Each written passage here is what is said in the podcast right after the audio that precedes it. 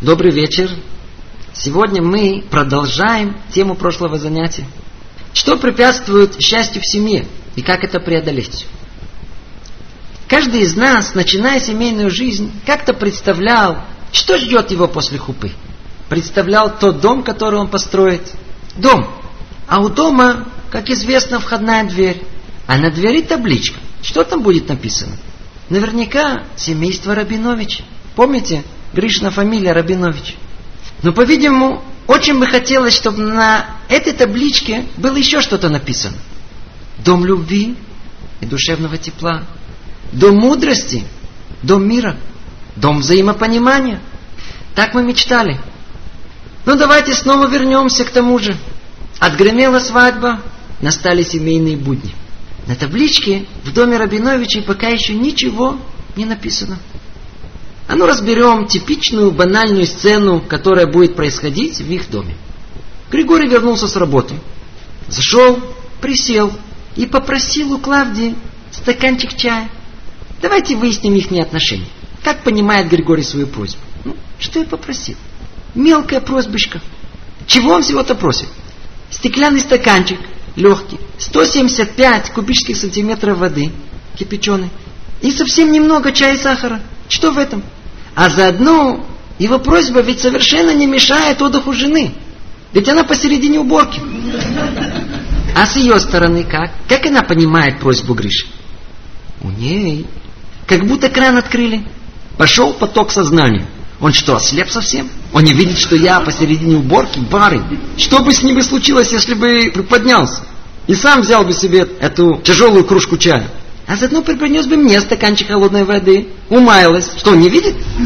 Скажите, кто прав в этой сцене? Оба правы. Я вижу все варианты есть.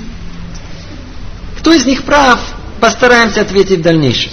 Мы можем решать за них, но они-то сами, каждый из них, уверен на сто процентов в своей правоте. Проблема, что в каждой ссоре в семье каждая сторона считает свою позицию правой и справедливой. А ну еще одну сцену с двух сторон. Муж жалуется на жену, рычит. Она непоправимо неумная. Сколько не объясняешь, не понимаю. А порядок в доме. О, она великолепнейшая неряха. К нижней части каблука моей мамы не приближается. Почему я должен ей ступать? Это несправедливо. Скажите, он не прав? Он прав, так оно и есть. А она? А она шипит. С ним невозможно жить, недоделанный. Это дикая жажда всегда быть правым, полная инфантильность на уровне восьмилетнего мальчика. В моей ситуации любая бы возмутилась. Почему я должна это терпеть? Где справедливость? Ну, она не права, она тоже права. Получается, что каждый из них со своей позиции он прав. Не вдаваясь в глубину этого явления, скажем, что когда мы взвешиваем на весах справедливости два мнения, свое и чужое, тут же обнаруживается у нас некий внутренний механизм подкупа, который делает наше мнение более весомым и существенным. Поэтому своя позиция всегда кажется нам более правильной и справедливой.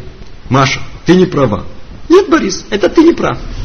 Так начинается борьба за справедливость. А знаете, что получается, когда два любителя справедливости встречаются?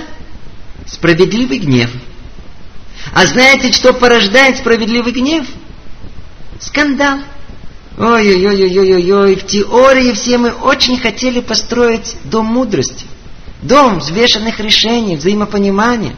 А получился у нас дом правосудия и справедливости. Каждый слепо добивается своей правоты. Я прав. Нет, я права. Знаете, однажды мне позвонила одна девушка, интересовалась шедухом. Я ее спрашиваю, что вы ищете? Ее первые слова были такие, вы знаете, я ищу мужчину, готового к семейной жизни. Что вы имеете в виду? Я люблю, чтобы было справедливо. Сколько вам лет? 42. Так и захотелось сказать, ну продолжайте искать. К 70, может быть, вы найдете. И в процессе разговора она неоднократно добавляла, я не права, я не права. Вы заметили, мир наполнен очень правыми и справедливо мыслящими, но глубоко несчастными людьми. не могу удержаться, чтобы снова не поделиться с той типичной ситуацией, с которой столкнулся уже несколько раз. Жена страдает, жалуется, как ей тяжело. Муж с отупевшими чувствами взрослого эгоиста даже не замечает, что есть какая-либо проблема. А в чем проблема? Он проблема. А жена права. А скажите мне, а бывает ли, чтобы только одна сторона была виновата? Нет, никогда. Но она настолько уверена в своей правоте, что становится на сто процентов слепа по отношению к себе. И если от удивленного мужа впоследствии еще удается добиться чего-нибудь, он еще способен к чему-то прислушаться, то от жены ничего, ведь она права. Она совсем не в состоянии слышать, что поведение мужа – это во многом реакция на ее отношение к нему. Ведь она права. Как часто мы не в состоянии видеть свои недостатки только потому, что у других их больше. Вы слышите это? Как часто мы не в состоянии видеть свои недостатки только потому, что у других их больше.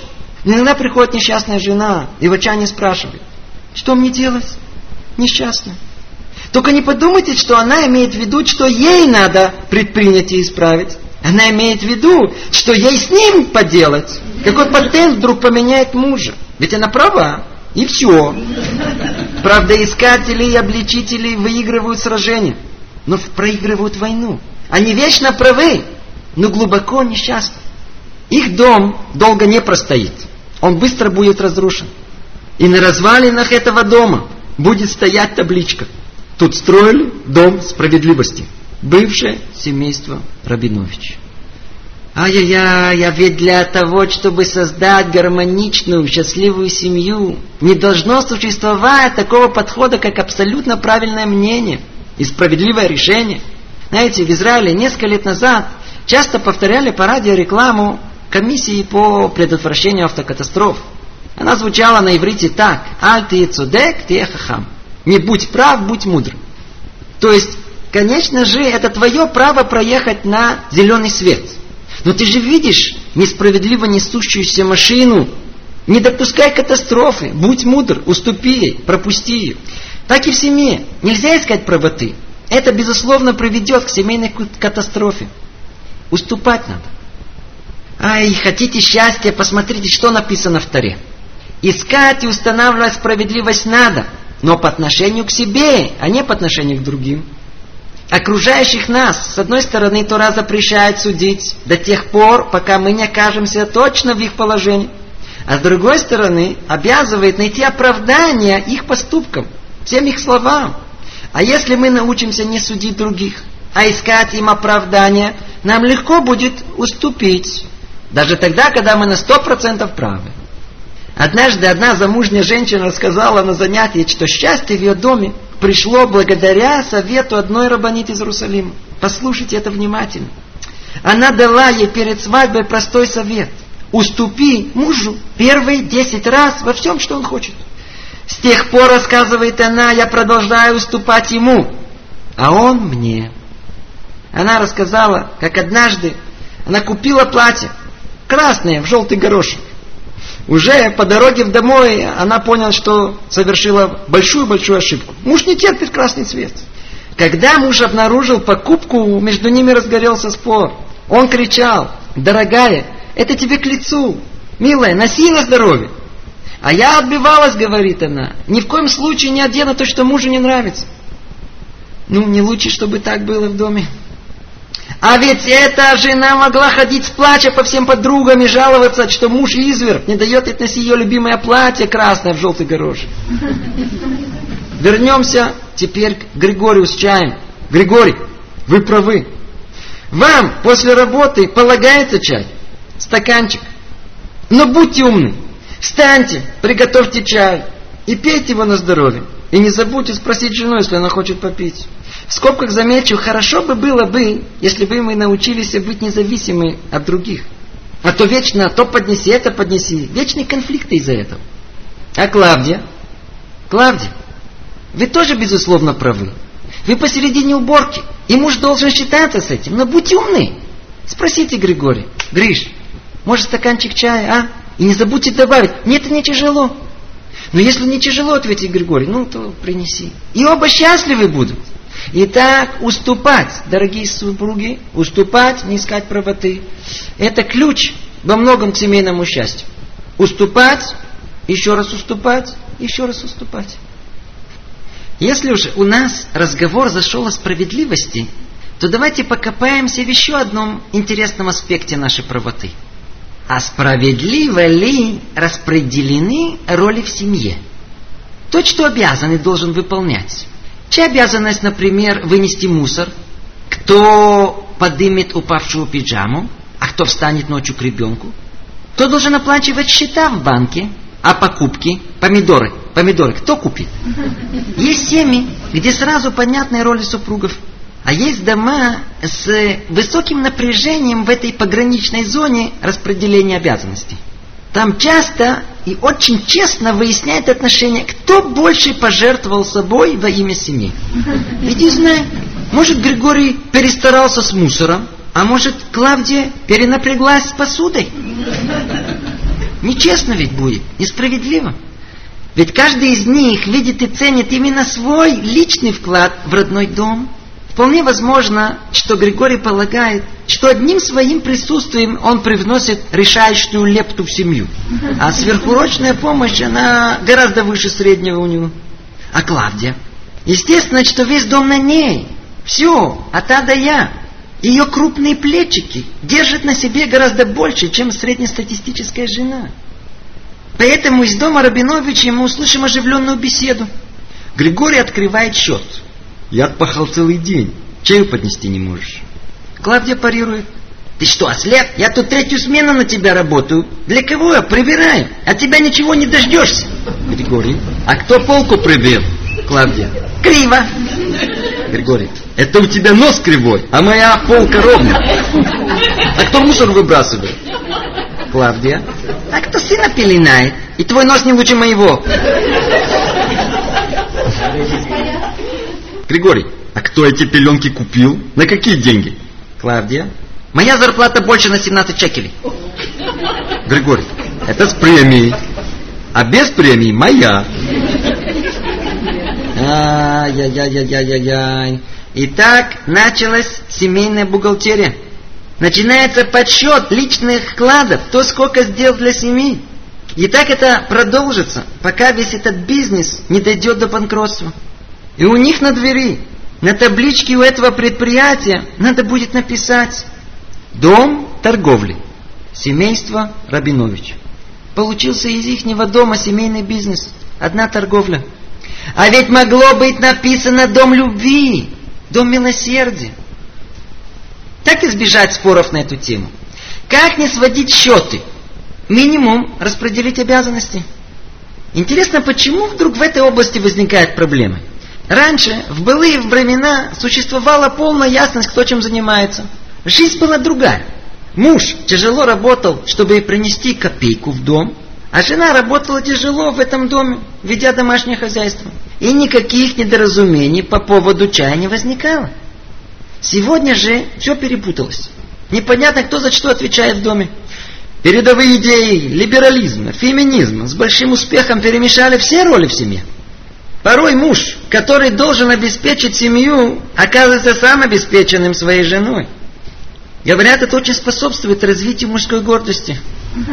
Жена в этом доме становится мужем, а муж женой, но на положении домработника. Соседи рассказывают, что из ихнего окна слышно, что он очень этим доволен. А в другой семье жена недовольна. Вот у подруги Зинки муж моет, стирает, а мой все перепуталось. А там, где нет определенных границ, всегда существует борьба и ссоры, где эти границы пройдут. А ведь эти границы, они естественным образом существуют. То есть интуитивно, как правило, мужчина и женщина стремятся к определенному роду деятельности. А отсюда и распределение обязанностей. Чего бы ни говорили, но женская натура более склонна к дому. Даже если она начальник. Она любит помыть весь дом, но есть исключения.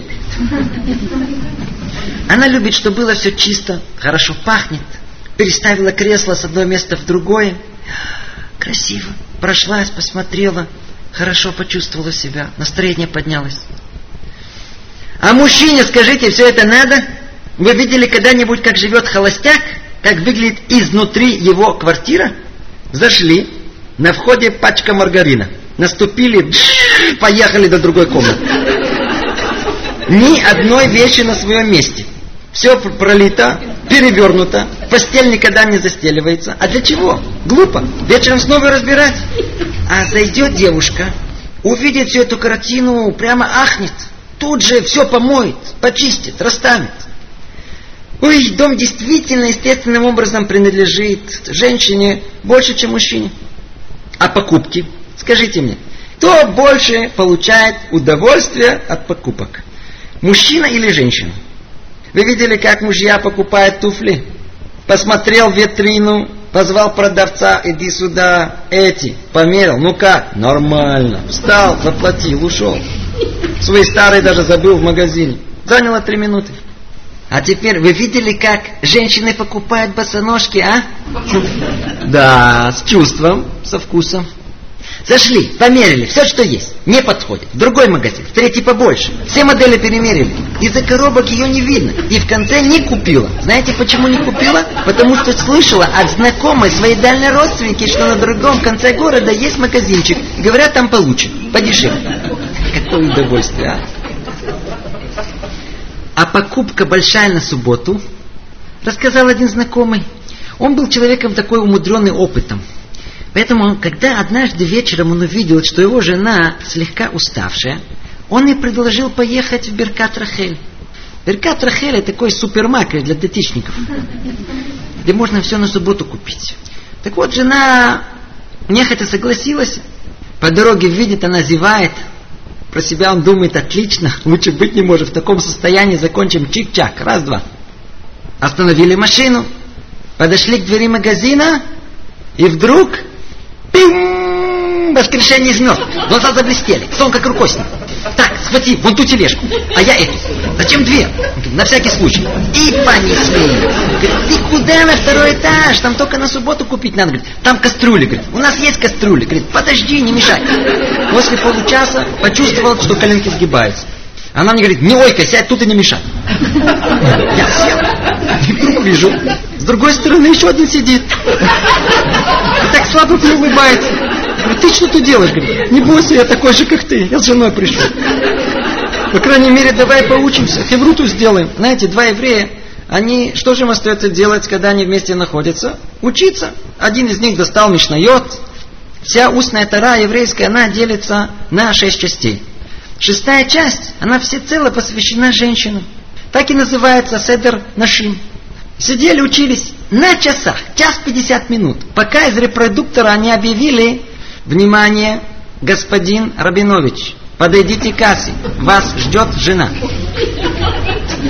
Да, мы разные. И у каждого свои обязанности в семье. И предпочтительнее каждому заниматься своим делом, и споров не будет. Ну, теперь все тут же скажут и подумают, а, теперь вы призываете женщин оставаться в своей традиционной роли домохозяйки несчастной, а мужа посылаете на работу. Ответ – да. Но с другой стороны, ответа нет. Да, потому что это действительно более естественное распределение обязанностей. И нет, потому что еврейский муж на самом деле должен помогать своей жене мыть, убирать, стирать и так далее. Но знаете что? Не будем заострять и без того острую тему. А как, в принципе, этот вопрос распределения обязанностей решается? В еврейской семье есть совершенно другое решение этой проблеме. Кто что должен выполнять в семье? Как и многое другое, решение тут зависит от духовного уровня самих супругов. Поэтому существует, по крайней мере, несколько решений этого вопроса. Решение первое. Оно очень-очень высокое. Это когда есть осознание, что семейные обязанности это не между супругами по отношению к друг другу, это обязанность по отношению к самому Творцу. Помогать и обслуживать друг друга – это обязанность религиозная, как и все другие повеления – Поэтому Клава не преподносит в скрытой злобе огромную тяжелую кружку чая Гришки. А рабанит Клавдия приготовила в благоговении в трепете чай для самого Творца. А Творец попросил ее отнести к Раву Григорию. А? никто может дойти до этого уровня. Поэтому придется предложить еще одно решение. Но не думайте, что оно полегче. Итак, решение номер два.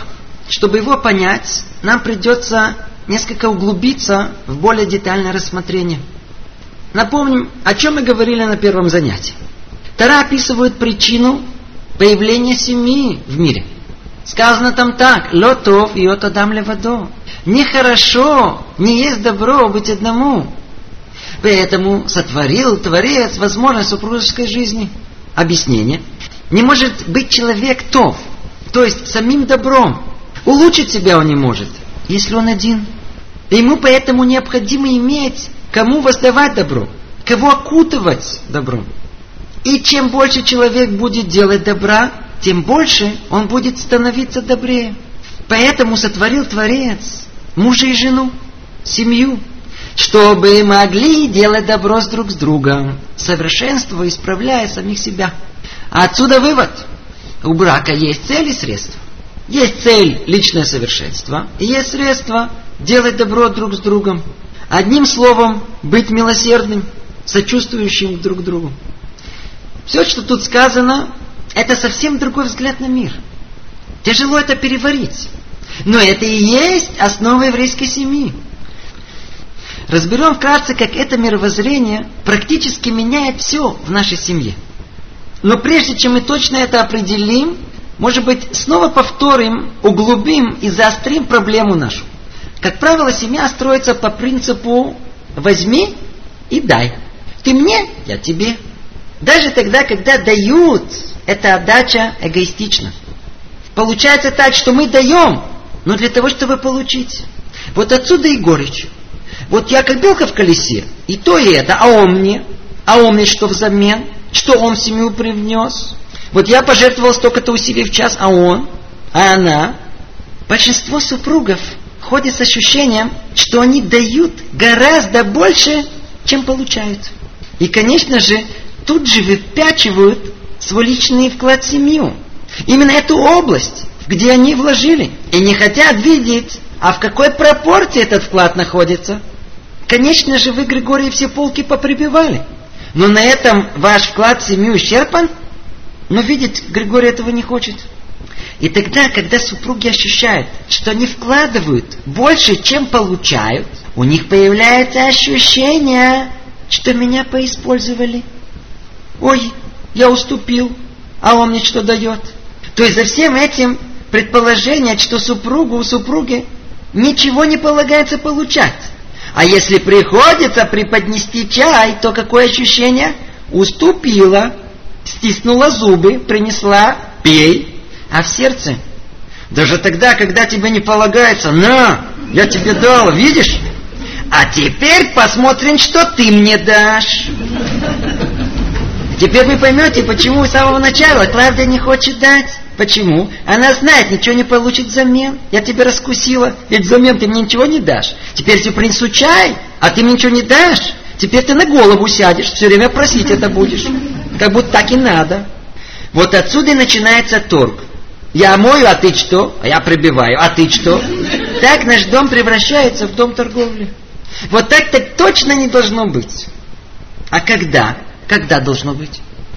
Мудрецы нас учат, что когда нас кто-то что-то просит, он не использует нас. Мы ему не уступаем. Он нам дает возможность сделать добро. Он нам дает возможность личного совершенства. Поменять себя, исправить себя.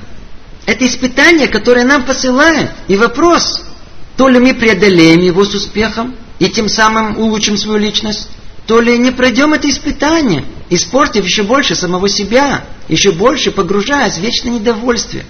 Не додали.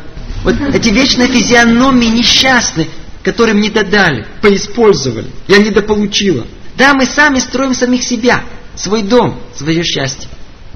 Давайте еще углубимся в это.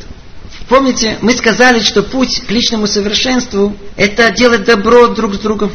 И отсюда – что еврейский дом строится на желании дать, на том, что мы называем милосердие. На иврите это называется хесед. Это милосердие. И он в первую очередь между мужем и женой. После свадьбы мы обязаны строить дом милосердия. Не дом торговли. А ну давайте уточним, что есть хесед. А ну дадим определение, чтобы это было понятно. Хесед, милосердие, это дать без желания получить что-либо взамен. Еще раз.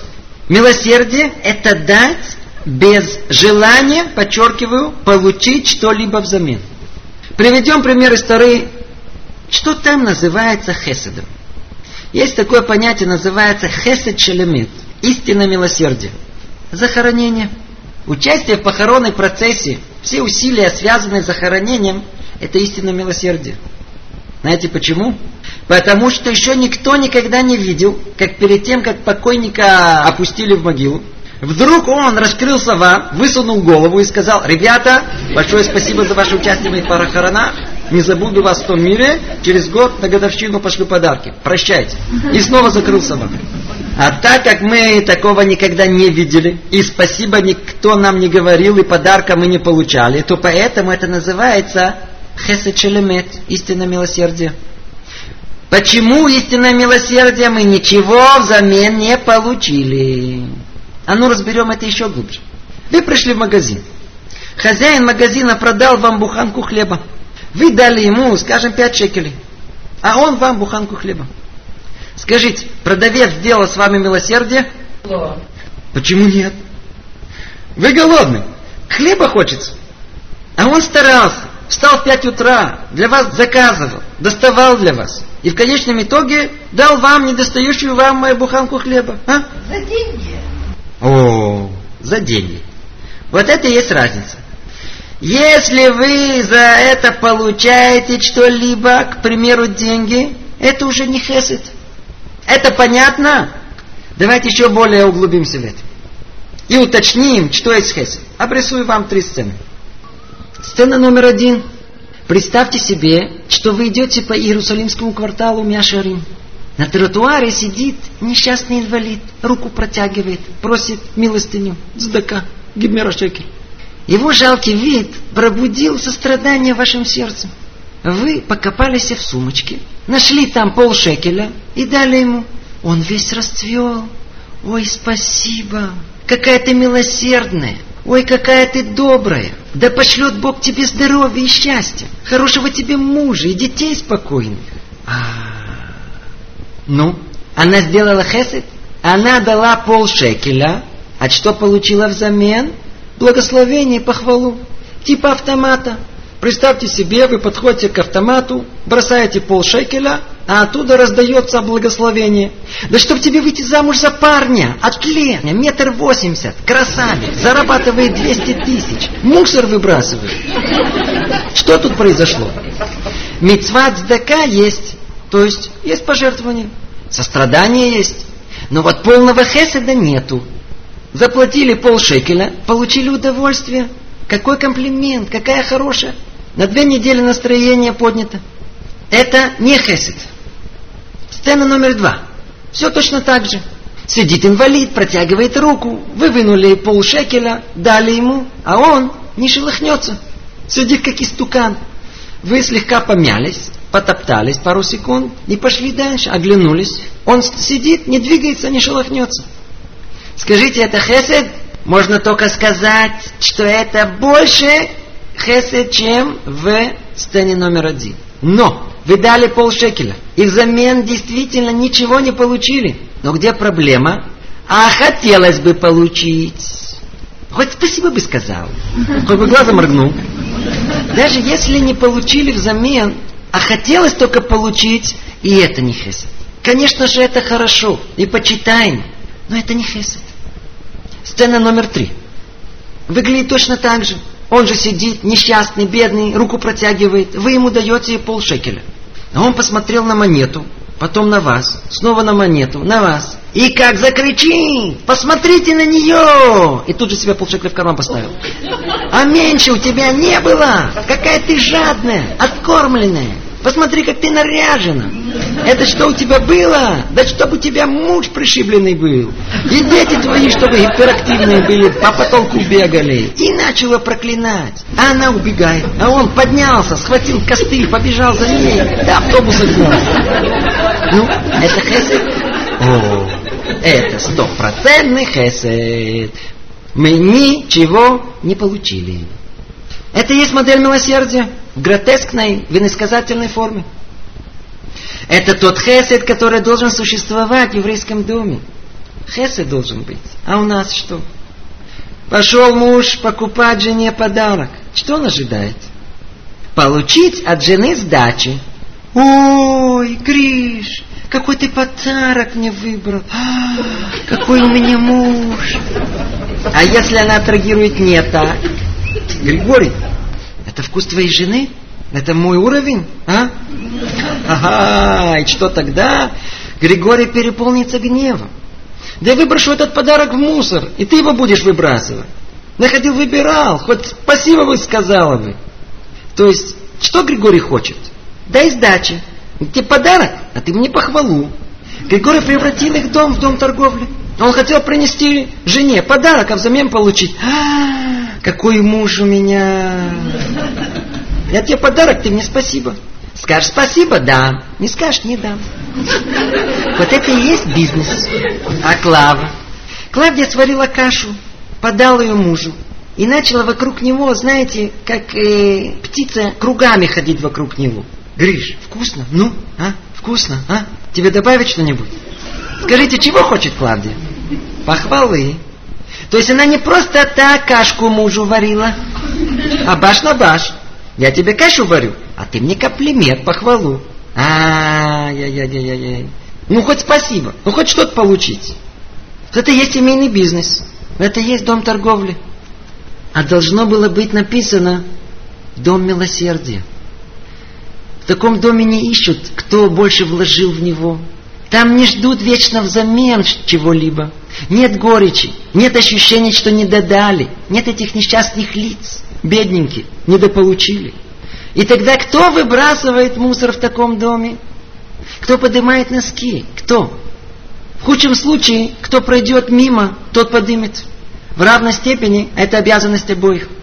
А в лучшем случае спор будет. Да-да, спор. Кто спустит мусор? Потасовка. Гриша зашел домой, прошел около мусора, остановился, развернулся, взял его. На него жена набросилась. Гриш, не трогай, я снесу, ты уставший. Нет, я мужчина, я снесу. Ты наверняка тут умаялся целый день. Говорит, нет, я снесу, нет, я. Пока не разорвали этот бакет с мусором, мусор высыпался. Может и спор. Но сколько любви это в семью добавило. Так должно быть. И так в семье, где есть хесед, исчезло. Нет никакого понятия, как распределить обязанности. Нет чего распределять. В таком доме Григорий может попросить чай, и Клавдия может спокойно ему поднести посередине уборки. А заодно у него попросить помощи, чтобы он помог ей убрать и так далее. Итак, надо научиться быть людьми милосердными. Подведем итог. Хесед – дать без желания получить взамен. Однажды одна молодая слушательница на подобном занятии заплакала. Тяжело было слышать. Я ему, а со мной. И даже ничего не хотеть получить взамен. А со мной кто хесед будет делать? Действительно, может быть, это не сразу и не для всех. Не все сразу готовы подняться до такого уровня. Ну и тогда есть еще одно решение, гораздо более простое и практичное. Третий вариант. Заранее распределить обязанности в доме, кто чем занимается. И не вмешиваться друг к другу. И даже если у супруга сфера его ответственности не совсем ему удается пока, надо набраться терпения и дать возможность ему в этом преуспеть. Проблема, что в молодой семье эта тема, как правило, не обсуждается. Все как-то думают, что это само собой придет, утрясется. А результат? Он думал, что это она будет делать, а она думала, что это он будет делать. Результат – недовольство и спор. Надо распределить обязанности. По еврейским представлениям, например, муж старается не вмешиваться в решение жены по дому. У нас жена называется Акеретабай. Все, что в доме, это перестав туда, это поставь сюда, решает жена, муж не вмешивается. И на кухне оно не вмешивается. Вы заметили, мужья помогать не помогает, но нос свой в кастрюле суют. Еще указывает, как муж домой зайдет, всегда жена что-то не то делает. Не так держишь, не под таким углом ты режешь. Почему столько сахару? Выгнать его. С мужчин хватит того, что они это едят. Другими словами, надо распределить обязанности. И если это делает жена, дать ей возможность проявить себя. Если ей тяжело, не стесняться попросить мужа, и он должен помочь. Муж должен сам смотреть и видеть, и чувствовать. Жене тяжело подойти и помочь. Заранее взять на себя определенные обязанности в доме. Когда это будет осуществлено, и когда это произойдет, многие причины недоразумения и ссор просто исчезнут. Итак, муж и жена должны строить свой дом. Но не дом торговли и справедливости, а дом любви и мудрости. Какие еще качества должны быть? Что еще должно быть написано на табличке этого дома? Дом взаимопонимания. А что есть взаимопонимание? Это не муж, который понял, что хотел понять, чего жена не сказала. И жена, которая поняла все наоборот. А понимание мнения супруга так, чтобы было возможность согласиться с ним. Понять больше его, чем себя. Эта проблема существует не только в семье, но и в целом в обществе. Надо учиться правильной коммуникации, связи, чтобы понимали нас, и мы научились бы понимать других. Об этом мы подробно говорили в курсе воспитания детей. Без этого просто невозможно себе представить близкую, хорошую связь с нашими детьми. Тут мы ограничимся только короткими тезисами. Как вы помните, наше умение установить связь с собеседником делится на две составляющие. Форма и содержание. Поговорим условно о форме. У людей может создаться впечатление, что коммуникация, связь с другим человеком в первую очередь состоит из умения правильно говорить, излагать свои мысли. Это очень верно, но этого недостаточно. Нам необходимо научиться слушать. Для того, чтобы добиться взаимопонимания, в первую очередь надо научиться слушать. Слушать – это целое искусство. Проблема, что мы разучились слушать. Мы настолько заняты тем, чтобы высказать свое мнение, что не способны слышать противоположную сторону, противоположное мнение. Переполняемся чувствами. Я ему сейчас все скажу. Если я ему сейчас все скажу, я в состоянии слушать его? До такой степени ситуация ухудшилась, что если раньше говорили человек человеку волк, сейчас говорят человек человеку стена. Нет чуткого сердца выслушать. Есть даже такие, кто привыкли к параллельному диалогу. Говорят в одно и то же время, не ожидая даже, что его выслушают. Ай, а как надо? Вы заметили, кто является хорошим собеседником? Тот, кто молчит и слушает. Но есть молчит, и вы готовы после этого его убить. А есть, кто молчит, душа человека. Ой, как здорово поговорили. Прекрасный собеседник. Как это удается им? Это и есть искусство. Итак, слушайте. Слушать надо не ушами, а всем телом. Повернуться всем телом к собеседнику. Весь собранный, глаза ласково открыты. Выражает искреннюю заинтересованность и сопереживание. Кивать головой, да, реагировать. Междометие, да ну, неужели? Смеяться в нужных местах конце обязательно отреагировать и дать оценку. Ну ты даешь. Вот это да. А подбадривать? Подбадривать. Клава, великолепно, отлично. Гриш, ты запиши это, запиши, пошли, обязательно все изменится. Еще важно время от времени вставлять фразу типа э, «Мне кажется, ты права, Клава» очень способствует ихнему взаимопониманию. Надеюсь, вы понимаете, что все то, о чем мы тут говорим, это в случае, когда мужу не интересно, что жена говорит, и наоборот. Это когда требуется нам искусственно создавать взаимопонимание.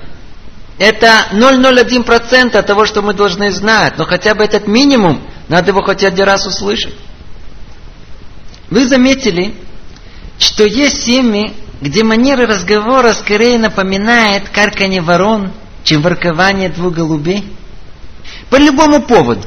Тут же, рубят с плеча. И неважна степень преступления. Где мои тапочки? Ссора начинается сходу. В теории все хотят любви. На практике готовы гораздо больше к бою. В воздухе какая-то постоянная агрессивность. Сходу наорут, а потом после ссоры сидят, оба обмазанные, обидами, оскорблениями, и пытаются понять, из-за чего они поссорились. И не найдут, потому что причина в манере высоких тонов, в манере разговора. То ли привыкли так детства, то ли соседи так говорили, повлияли на них. Это необыкновенно разрушительно. Но есть семьи, где бывает у них тихо. Но первое же испытание, трудность, не так, как было запланировано. Тут же начинаются нервы, ссоры.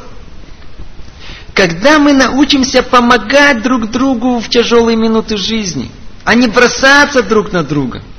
Сколько семей не выдержало трудности абсорбции и развалились тут, в Израиле, уже на первом году. Недавно разговорился с одним мужем среднего возраста. Он поделился, что атмосфера и отношения с женой резко изменились в хорошую сторону. Не часто мы это слышим, поинтересовался, как, почему. Он рассказал, однажды, когда я начал заводиться, моя умная жена сказала мне таким, знаете, ласковым, спокойным тоном, Лен, скажи то же самое, но спокойнее.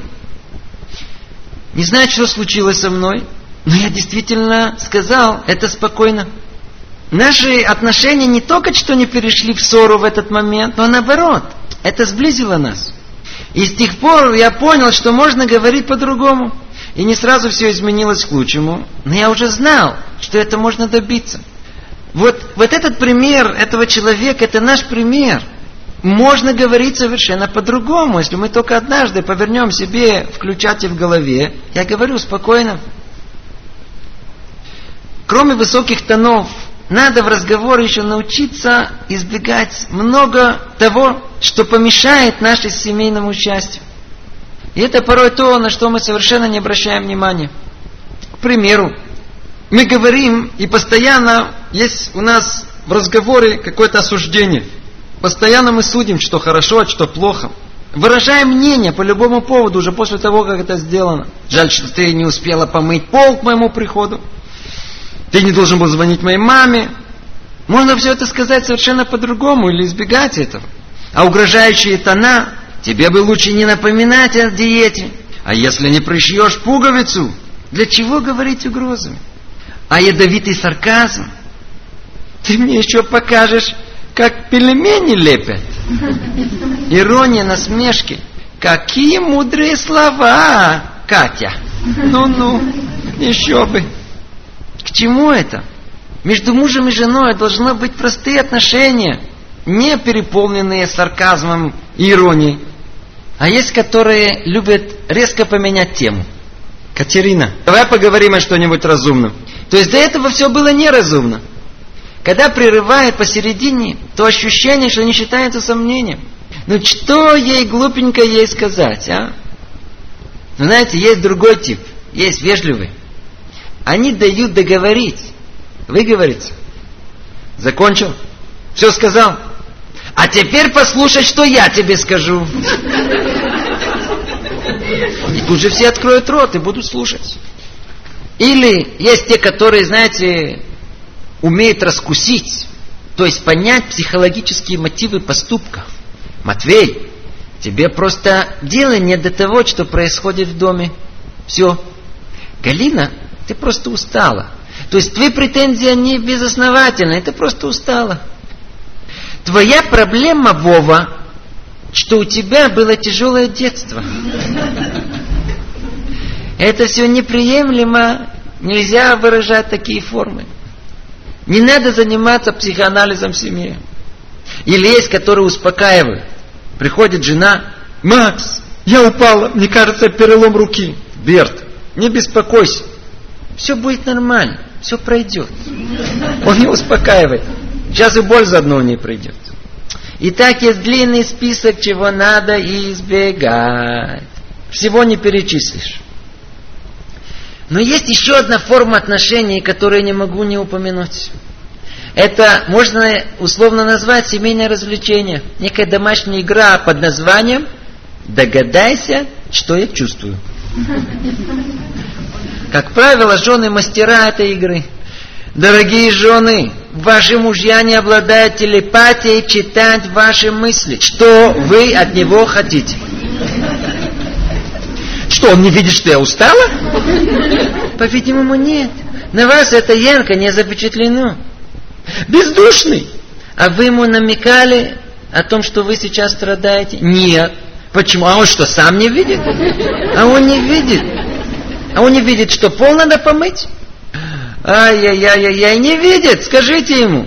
А мужья лучше? Они молча предполагают, что жена разбирается, понимает, что от нее хочет. Например, Илья что-то чинил. Настя, принести ключ. Принесла. Ты что, не видишь, что ключ на 12 нужно? Игра в «Догадайся» всегда заканчивается слезами и проигрышем. Но это еще не все. Есть жены, которые молчат, а есть, которые намекают. Мужья тоже увлекаются этой игрой. К примеру, иногда, знаете, жена сидит, ну просто так, и просто так скажет, ах, жаль, что у меня нет лакированных босоножек. Она говорит самой себе, не для кого-то. Как бы между прочим. Или открывает, между прочим, переполненный шкаф, и так скажет такую фразу типа у меня совсем нечего налито одеть. Или я бы попила бы что-нибудь. Не, не надо приносить, конечно, не надо заботить, не надо, не надо. Но я бы очень хотела что-нибудь попить. Иногда это выражается в усердной заботе о других. Попей, попей, иди попей.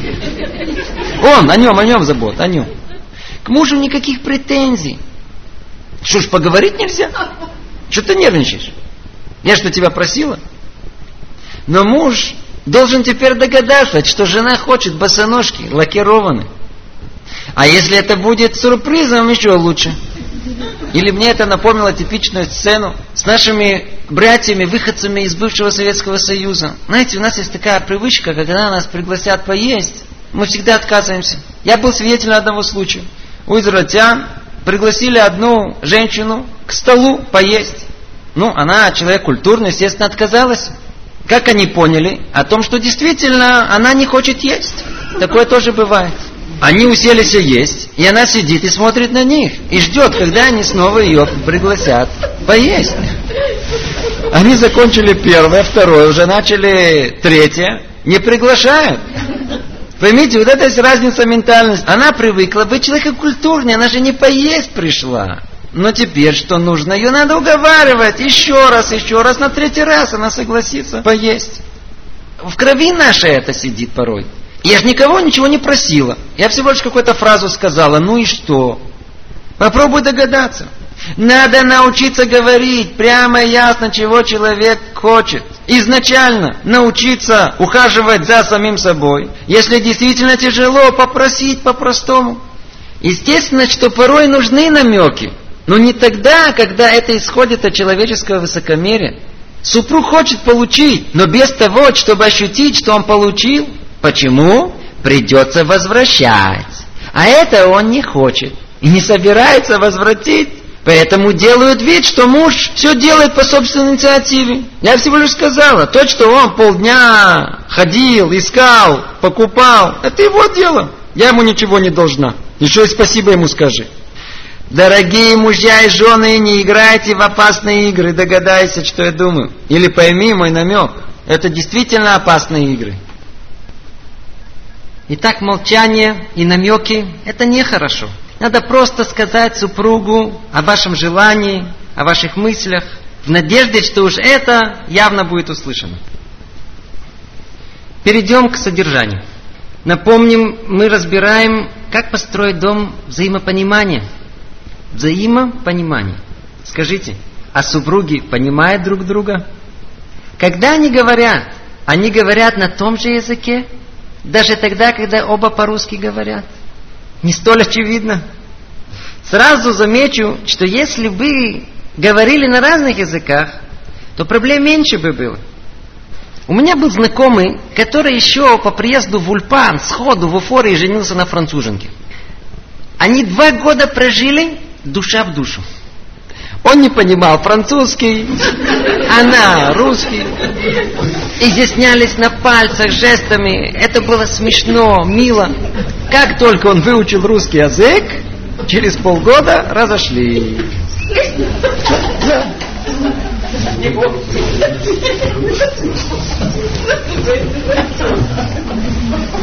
Так что на разных языках иногда больше взаимопонимания. А на том же языке. Когда Григорий и Клавдия поженились, им казалось, что они говорят на одном языке. После шумной первой недели они решили остаться только вдвоем. Но каждый понял это по-разному. Как понял это Григорий? Григорий собрался посидеть наедине, в тишине, в домашнем уюте, и каждый занимается своим делом. А Клавдия? Клавдия думала совсем по-другому. Поедем куда-нибудь посидеть в кафе, а потом пойдем на длинную прогулку. После этого вечера наедине они решили, что лучше искать по вечерам обществе. Они употребляют те слова. Оба по-русски говорили. Но смысл вкладывали разный. Разные намерения имели. У каждого из нас в доме родителей сформировался не только характер и мировоззрение, но и внутренние намерения, которые мы придаем словам, их внутреннее значение, их содержание. Поэтому, чтобы усвоить язык другого человека, требуется время. У Григория, к примеру, было принято, что если отец сказал, что он этим делом займется, это означает в течение года. А у Клавдии тут же. Язык тот же, но содержание другое. Семен спрашивает Катерин, ты готова? Еще секунда, отвечает Катя. На языке Семена одна секунда – это одна минута. На языке Катерины одна секунда означает еще полчаса. Ты что, не понимаешь? Разница между мужчиной и женщиной во многом диктует и разное понимание. А отсюда множество проблем. Белла говорит Илье, у меня голова болит. Неосведомленный муж, что отвечает ей? Возьми таблетку. Скажите, что означает эта просьба на женском языке? Это означает, пожалей меня, посиди со мной, давай поговорим. А он со своими конструктивными решениями. Женская манера говорить языком метафор, намеков. Выражение эмоций требует языка гипербол, обобщений. А мужчины эти понимают это непосредственно, дословно. И вместо сочувствия хотят тут же предложить какое-то решение. Ошибка, дорогие мужья. Мы уже об этом говорили. Просто посочувствуйте. Маша обращается к своему мужу. Ты меня никогда не слушаешь. Неверно, отвечает Паша. Видишь, я тебе сейчас слушаю. Она не имела в виду, что никогда, а только хотела выразить свое неудовлетворение. А он? Ой, у одной жены была привычка повторять Ой, э, не знаю, вот не знаю, не знаю. На что муж все время отвечает, если ты не знаешь, чего ты настаиваешь, чего ты вообще говоришь. Поначалу в семье за каждой фразой должен стоять его ретранслятор. Кто-то будет толковать, расшифровывать, что каждый из них имеет в виду. Так и должно быть. Надо договориться между собой. Надо заранее быть осведомлены об этой проблеме. Заранее пытаться ее предвидеть, переспросить, что ты имела в виду. Не полагаться на свои догадки. И еще пример. Маша говорит, мы сидим дома все время. А Паша отвечает, неверно. Три недели назад мы ездили навещать больную тетю Сару в Хайфу. В переводе с женского это означает, мне очень хочется сейчас прогуляться куда-нибудь и побыть с тобой вместе. Даже тогда, когда ты меня не приглашаешь. Ты готов? Мы давно никуда не выбирались. Вы слышите, это то, что она хотела сказать. Паша, учите женскому языку а наоборот. А для жены расшифровать язык мужской, язык молчания своего мужа. Это не вызов? Как не пугаться, а понять мужское молчание? Не представлять воображение, что он меня уже все, он меня же не любит, он уже ненавидит. О, наверняка он уже думает о разводе. А расшифровать по-простому, так как должно быть. Паш, что случилось? Все в порядке. Что случилось? Нормально. Муж имеет в виду, я способен сам перебороть проблему и не нуждается в вашей помощи, спасибо. А в отсутствии переводчика, как она понимает, Что он думает? Я уже ничего не могу помочь ему? Он совершенно не заинтересован делиться со мной? Я ему уже не нужна? Ему все равно, что я волнуюсь? Жены должны знать, как реагировать на мужское молчание, на мужское поведение. Поймите, если муж молчит, оставьте его в покое. У него ничего не случилось. Поверьте, если что-нибудь бы случилось, вы бы уже бы услышали. Клара спрашивает мужа, как прошел день? Леопольд говорит, нормально. Что-то случилось? Он говорит, э, обычно. Какие планы на завтра? Никаких. Почему ты со мной не разговариваешь? А я что сейчас делаю? Ты меня не любишь. Конечно, люблю. Я же на тебе женился. Как ты можешь так сказать? Ты не обращаешь на меня внимания. Мы совсем не говорим. Ты можешь сидеть, сидеть, сидеть. Ничего не скажешь. Тебе все равно, что я существую. Вот это есть пример отсутствия взаимопонимания. Она ждала одного, получила другого. Какое решение проблемы? Разговаривать откровенно и слушать друг друга внимательно. Разбираться в языке своего супруга, в интонациях его, в намерениях. А если не получается, и он молчит, если он молчит, и это совет не только, когда молчат, вообще, когда отсутствует коммуникация, пишите письма. Только понятным почерком. Поймите, письма это очень хорошо. Не видно красных ушей, никаких нервов, невозможно накричать.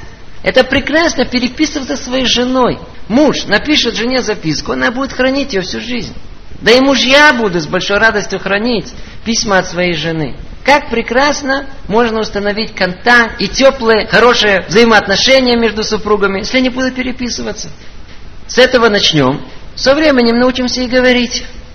И не только говорить, но и понимать друг друга. Итак, мы с вами разобрали чуть-чуть, как построить дом взаимопонимания. И вот этих домов, которые мы хотим строить, их много. И есть много-много тем, которые мешают счастью в семье. К сожалению, нам не удалось все затронуть, и наше занятие подходит к концу. Но одну проблему в семье нельзя обойти. Говорить немного о ней мало пользы. Не говорить совсем еще хуже. Поэтому в двух словах о теме под названием «Родители». Гробовая тишина. А ну скажите, о чем мечтают родители? Наверняка, чтобы их дети выросли здоровыми, честными, порядочными, получили образование. Но основное, чтобы женились счастливо. Все мечтают, все желают своим детям счастья. Скажите, кто-то хочет своим детям плохого? Например, развода? Но делают все возможное, чтобы они развелись. Но суют во все. Дети, они способны что-либо сами решить. Надо им же помочь, им надо подсказать. Они же неопытные, не видят. Надо же сыну подсказать, какая у него жена Клавдия неряха, а ей какой Григорий безответственный. Ты же глупенькая, ты же не видишь. Надо же им глаза раскрыть, чтобы не в темноте они были. Ой, тысячи разрушенных семей и самых добрых намерений родителей. Почему-то укоренилось в народе угрожающее слово теща. Действительно, бывает иногда объединяется она со своей дочкой против ее мужа. Это очень нехорошо. А бывает наоборот. Теща против своей дочки за зятем. Когда Григорий женился на Клавдии, то через месяц не мог разобраться, на ком он женился. На Клавдии или на ее маме. Как правило, теща души не чает зятя, особенно в первом. А вот свекровь – это другое дело. Поймите, она Гришеньку родила и хорошо об этом помнит – и при случае всегда поделится воспоминаниями. Она его поила, она его кормила, она его воспитывала. И вдруг пришла, можно сказать, какая-то клава. И увела из-под носа моего Гриню. Гриню увела, готовенького. Увела. Теперь все нехорошо будет. Рассматривать будет ее под микроскопом. Все будет плохо теперь. А когда все начинается, еще гораздо раньше свадьбы, звонок. Гриша говорит маме, мама, я женюсь. Говорит, да, что, кто, а как ее зовут? Клавдия, говорит, сыночек, мне имя не нравится. Я уже не говорю, сколько ссор до свадьбы. А во время, а после. Кто где стоит, скандал. Сколько мест заказать? Скандал. Музыка какая будет? Скандал. А тетю Розу не пригласили. А, тетя Роза. Скандал. На свадьбе, после. А рождение ребенка. Какое имя ему дать? Это очень помогает устойчивости в семье. А визит родителей к детям с проверкой. Как она содержит и кормит их сына, а? Зашли. Первым делом она незаметно провела пальцем на подоконнике. Так, пыль со свадьбы не убирала. А на кухне подпахивает горелым, грязь в умывальнике. А через полгода начинается намек. Ну, ну, когда, как ваше положение? Уже, еще нет? Подождем еще месяц. Год прошел, все, в больницу. Мы уже готовы нянчить, а вы? Скажите, а что, все родители, как мы их тут описали? Нет. Есть хорошие умные родители. Те самые, которые не вмешиваются и держат себя на подобающем расстоянии от молодожен, давая возможность им построить свою семью. Но иногда, да, нужно поддержать своих детей в трудные минуты. Но только надо знать, как это сделать. С умом, не топча своих детей и не разбивая все свои отношения с ними на будущее. Но это еще не все. А сами молодые муж и жена, их не нужно подготовить. Ему надо готовиться к теще. А ей, смотри, осторожно, свекровь. Заодно и тесть там на горизонте. У неподготовленных как лицом об забор. Вдруг какая-то женщина ни с того ни сего придет, претензии указывает. Необыкновенно важна первая встреча. С улыбкой, доброжелательно, уверенно. Цветы, комплимент маме, выслушать с уважением папу. Жених вроде как обращается к невесте, но так, чтобы ее мама это хорошо слышала. Какая у тебя классная мама.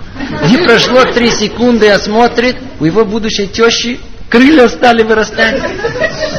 Да, появилась улыбка, бодрость. Замешательство как рукой снял. Да, я такая, он меня уважает. Ай-яй-яй-яй. В одной семье умная невеста на первой встрече произнесла волшебную фразу. Мама, а как вы думаете? После этого будущая свекровь ходила три недели. Всем, кого только встретила. И обзвонила всех, кого только она могла.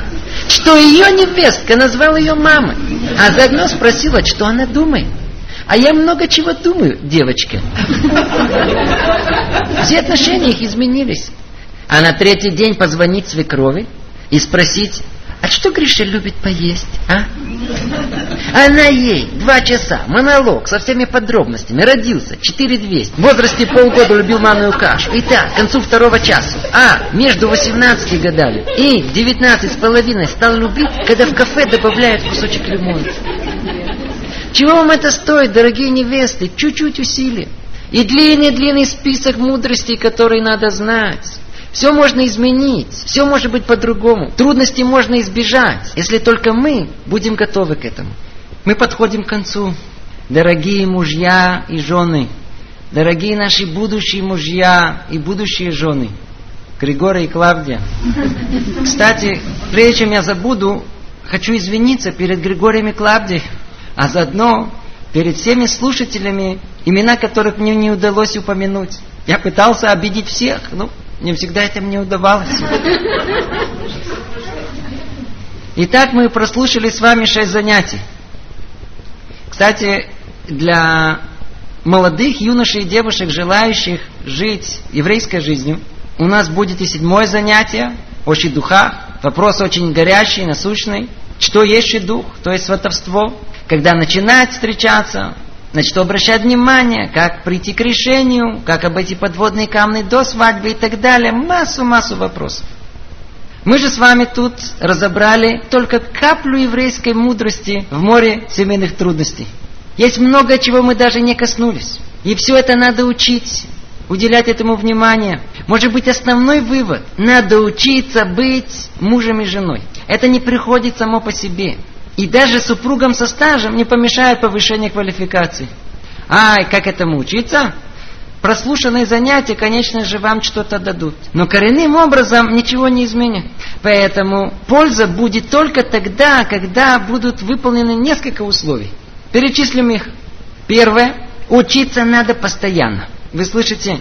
Не один раз прослушав это, а постоянно поддерживая в себе желание узнать что-то новое о семейной жизни. Как улучшить отношения свое с супругом.